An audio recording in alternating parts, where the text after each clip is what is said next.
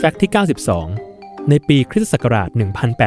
1898 นักเขียนนิยายมอร์แกนโรเบิร์ตสันเขียนเรื่อง Futility โดยมีเนื้อหาเกี่ยวกับเรือใหญ่ยักษ์ที่ชื่อว่า The Titan ที่มีเนื้อหาบอกว่าเรือลำนี้จมลงเพราะชนภูเขาน้ำแข็งที่ทะเลแอตแลนติกเหนือ และมีเรือชูชีพไม่เพียงพอจนมีคนเสียชีวิตมากมาย เวลาผ่านไป 14 ปีต่อมา เรือไททานิกก็จมลงเช่นกัน ความเหมือนในประเด็นเหล่านี้ เลยทำให้นิยายเรื่องดังกล่าว แม่นอย่างกับเป็นคำพยากรณ์เลยทีเดียว